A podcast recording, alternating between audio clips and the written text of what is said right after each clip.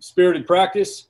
Uh, I think the the guys are really into football right now. They're eight eight up with football, and so from the time they report uh, in the facility, the meetings, the weightlifting sessions, uh, out at practice, the, the guys are just really doing an excellent job of staying riveted on football, taking it serious, getting after each other, holding each other accountable. There's just a lot of energy right now. It's a it's a lot of fun. Thank you. We'll start with a question from Darnell. You guys have been playing a lot of people on defense in the regular rotation. What is the substitution plan when you go into a game? Um, do you plan on playing a certain number of guys, certain number of reps? How does that get determined? Well, every game is really flexible that way. That's a that's a, a difficult question to ask or to answer. Um, in general, I would say the idea is is to go in and play the, the, number ones. So those who we've identified as as the top players at their position, we want to play them as much as possible. With the caveat being that uh, you know once a, a, per, a, player's snap count gets above 60, there becomes I think a little bit of uh, an issue for fatigue, and if not fatigue in that game, certainly over the course of the season, um, there, if a player is playing 60 snaps week in and week out, and so uh, we try to uh, continually evaluate how the tempo of the game is going, how many plays that we've played at the end of the first quarter, how many plays that we've played at the half, and make sure that we keep guys on track. Now, at each position, we, we might have a 1A and a 1B, and so the rotation might be different, of course, at those positions. We might be looking to get an equal equal number of reps, and I've got a couple of positions where I feel like you know the guys should be playing – uh, for example, five snaps for one guy for every two of the other, and then we leave it up to those guys to to be responsible about leaving it all out on the field and substituting each other in and out. Yeah, Ed, what what do you feel has been the, at least on the defensive side, one of the biggest reasons for this early season success? Um, yeah, so I'm going to answer the biggest the biggest reason I feel like the biggest reason is the the team play right now. The the offense is putting the opponent's offense. Our offense is putting the opponent's offense in a position where they have to strain to score, where they have to be aggressive in their schemes. And uh, so we've been able to get into some more predictable uh, pass situations at times where we feel like we can get after the passer. And sometimes that's that's schematic. You know, when you try to be aggressive and get after the passer, sometimes that's that's more uh, turning it loose individually out of position. And uh, you know, I think the the synergy right now that's going on with the whole team, the fact that we've been able to get you know a halftime lead um, and and basically put the other team behind uh, the eight ball, I think has allowed both our offense and defense to to then jump and thrive into some aggressive situations. What value do you feel uh, is there for the program when you're seeing receiving all this national attention and headlines. What what value does that give the program? You think? It's uh, it's really just a change in in obstacles. It's a change of, of challenges. Uh, when a team is is losing or disappointed or or down at any point in the season, the challenge for the coaches becomes um, to to get the, to keep them believing in themselves. And um, you know, we have the opposite issue right now. I, I, think our guys very much believe in themselves, and and we have to do a great job of making sure that our guys understand that every team is good, every team is capable of beating the Cougars. We can be, we can, we can beat any team out there, and any team can beat us, and that's that's the message that just, you know, whether you're winning or losing, it always has to be uh, sold to the players. And I think the which which type of salesmanship we need to use in those situations is what changes right now. Coach, we just heard you mention that you guys have a 60 snap, I guess what you call limit or a re- recommendation. Is that a newer thing in this sport? Is it something you guys have seen with sports science? What caused you guys to settle on that number? Yeah, that's a great question. So, like when I was playing, we didn't have games that went above 60 snaps. You, you might have one a year or something like that. Um, but the game has changed, and uh, when I think when teams started to really run tempo for tempo's sake offense, you see teams now running running tempo, even if they're even if they're behind, even if they're outmatched, and they're they're just trying to run as many plays on offense as they can. Uh, not necessarily in an effort to win, but in an effort to do what they've set out to do, which is run as many plays as they can. Uh, winning is, you know, a byproduct of doing it correctly, I guess they would say. Uh, since that philosophy has has really uh, transcended throughout football, of of at, at least changing up the tempo and going fast when possible, I think at that time, all coaches started to look at at what point are our players wearing down. And, and sometimes, you know, that 60 snaps is uh, a very uh, generic model over the course of a game. But what I've seen is that sometimes uh, if if an offense is putting together several drives back to back, and our offense happens to stall out, then it, it might just be a matter of playing too many snaps in a quarter. And so at that point, maybe we're looking at 15 snaps in a quarter being being too many snaps.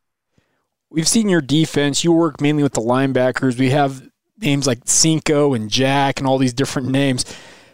What went into those different names? Do they have specific designations, or do you guys just have guys set at different spots and then you put them on the field? Again, again, I think the the answer to that question, I I, think some of those have gotten some attention with, with our team because we, we actually put it out there on a depth chart. And part of the reason for that is we have a lot of returning guys who have contributed, made significant contributions in the past, and we want to recognize them for the roles that they do play. But you know, when when offenses uh, a couple of decades ago now started to really go from from one or two personnel groups to five or six personnel groups per team, and then uh, not only that, but just more varied formations as the video technology within the sport has grown and the ability for us to get uh, not just a printed uh, paper stapled scouting report out to our players, but now we can we can feed them loads more information than we used to. And I think that what you see in that depth chart for us is just probably what every every defense is doing now. It, we no longer can say, I don't think you're going to find any team in college or professional football that's just a four-three defense or just a three-four defense or has three linebackers on the field or all the time or or five DBs or four DBs. It just there's so many changes and nuances within each defensive system, and I think we just probably have been more out front about sharing that. Yeah, coach. Um, I I was actually wondering something kind of similar to that, and and I'm gonna try to stick general because I know you wouldn't want to get into specifics about this anyways. Um, but when you're looking at a team that has the possibility of of defending multiple quarterbacks is there is is there maybe a point where you you guys kind of start preparing just for like generic the generic offense the overall flow of the offense rather than like the particular guy or number that's leading that offense kind of thing? Um, quite quite the opposite. Uh, we, we don't prepare generically. We we prepare for each quarterback and so when there are, like this week, for example, there's a high likelihood that we can't predict the starting quarterbacks for the opponent. They're just, they're, you know, they they've shown multiple guys at this point. They're dealing with some injuries. So we have to prepare for each quarterback. Now, to your question, if if some of the quarterbacks have similar skill sets uh, and we see that showing up on video and with the schemes that they run, then then that defensive plan would transcend be, between those two quarterbacks, for example but we always have to prepare for the starting quarterback, what we feel like would be some of the our preferred calls, and then the backup quarterback, um, and and and in many cases the third team quarterback. And oftentimes it, it's really a weekly exercise. We very often are going back and watching high school highlight tapes to figure out you know what the what the talents and abilities of some of those down the line depth chart, depth chart quarterbacks are. Ed, with that uh, that snap count conversation you had earlier, I looking at my count, I, I, uh, by my count again, it could be wrong here, but Zayne and Troy Warner, two highest in terms of snaps this year. Maybe speak to the significance that they hold on this defense on the back end and those safety spots. They do. That's a that's a ton of experience back there.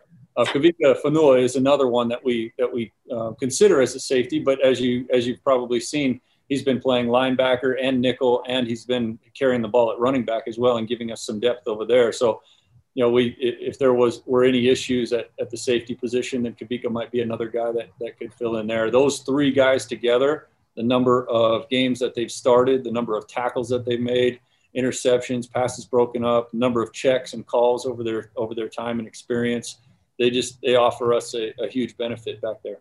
How, how nice has it been too, from a personnel standpoint, to be able to uh, play guys and not have to worry about eligibility, red shirts, and just kind of have that comfort knowing everyone can play if need be. And you guys have had the opportunity to give a lot of snaps to some young guys with these wide margins that you've been having in the fourth quarter. Great point. It's one of the one of the uh, silver linings of all of these COVID challenges that we're dealing with. That that challenge really was taken away as far as having to, to determine whether or not this year would be a redshirt year or a senior year. We're, our players have just really been able to, and coaches have really been able to look at the season for what it's worth and to attack at full speed. And you know whatever whatever COVID measures and challenges there are, that's not one of them right now. Hey Ed, I wanted to ask you about recruiting Ryan Rehkow and uh, basically offering a scholarship to a punter, which is was isn't that common, I guess. What stood out about him, and what do you recall from his recruitment and getting him to BYU? The first thing about uh, uh, Ryan, you you hit the nail on the head, Jay. We don't we don't often have uh, scholarships that we can go out and recruit specialists with. The the typical pattern for at most at most universities, unless you're desperate for one, is that they come in and earn a spot, and the starting guy gets awarded with a scholarship. But in Ryan's case, we liked him as a, a tight end, as a defensive end. He's a multi-sport athlete in high school as well. Really good basketball player in, in Washington, and um, so we offered him as an athlete. And this was very early in the in the time that we were here, and we had a few more uh, scholarship spots in that athlete category. We don't do that quite as much anymore. And then you know, just with how recruiting went in, from the time that he committed and went on a mission and came back, we felt like you know his his longest runway for him personally was at punter, and we felt like that would be the best help for the team.